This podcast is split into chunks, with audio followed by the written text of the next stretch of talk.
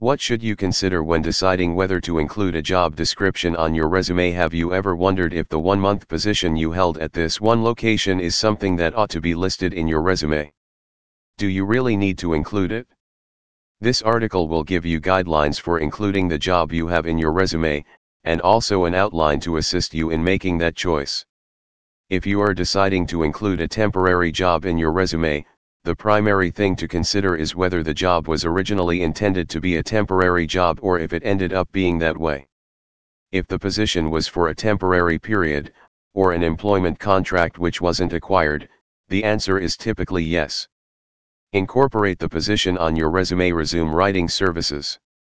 The job description should read in the following manner, hired for temporary three-month job during the maternity leave or contract to hire position ended early due to the end of the customer relationship. If the situation is evident, hiring managers will typically be tolerant of temporary assignments. It could be beneficial to make it appear as though the position isn't a short-term one even if it is. This could be a part of professional resume writing, however it is recommended to list your work experience in relation to the year, not month slash years to month slash years. You could list, for instance, your experience of working with Bumblebee Incorporated, 2019 from August to April 2019. Think about whether the job could be grouped with other tasks.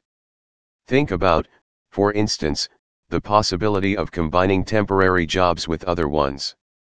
If you were working in sales for company ABC for 8 months, before deciding to take an opportunity with company XYZ however, only for one year, it could be worthwhile to list both posts in the form of sales representative ABC slash XYZ and include the dates inclusive.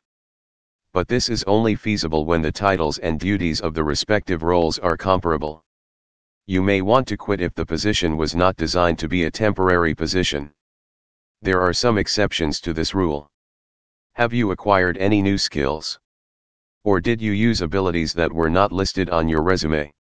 It is possible to add the job description if are looking to showcase your abilities. Have you worked for a business with an established brand name, for instance or an Fortune 500 company or a startup, or had a client with the same name during that position? To improve the effectiveness of your search engine, SEO, or to impress a hiring manager it is possible to include the job on your resume. This job could assist you make an important career change. Even if you weren't there for a long time the experience is still worth mentioning in the event that it helps in the transition to an entirely new job.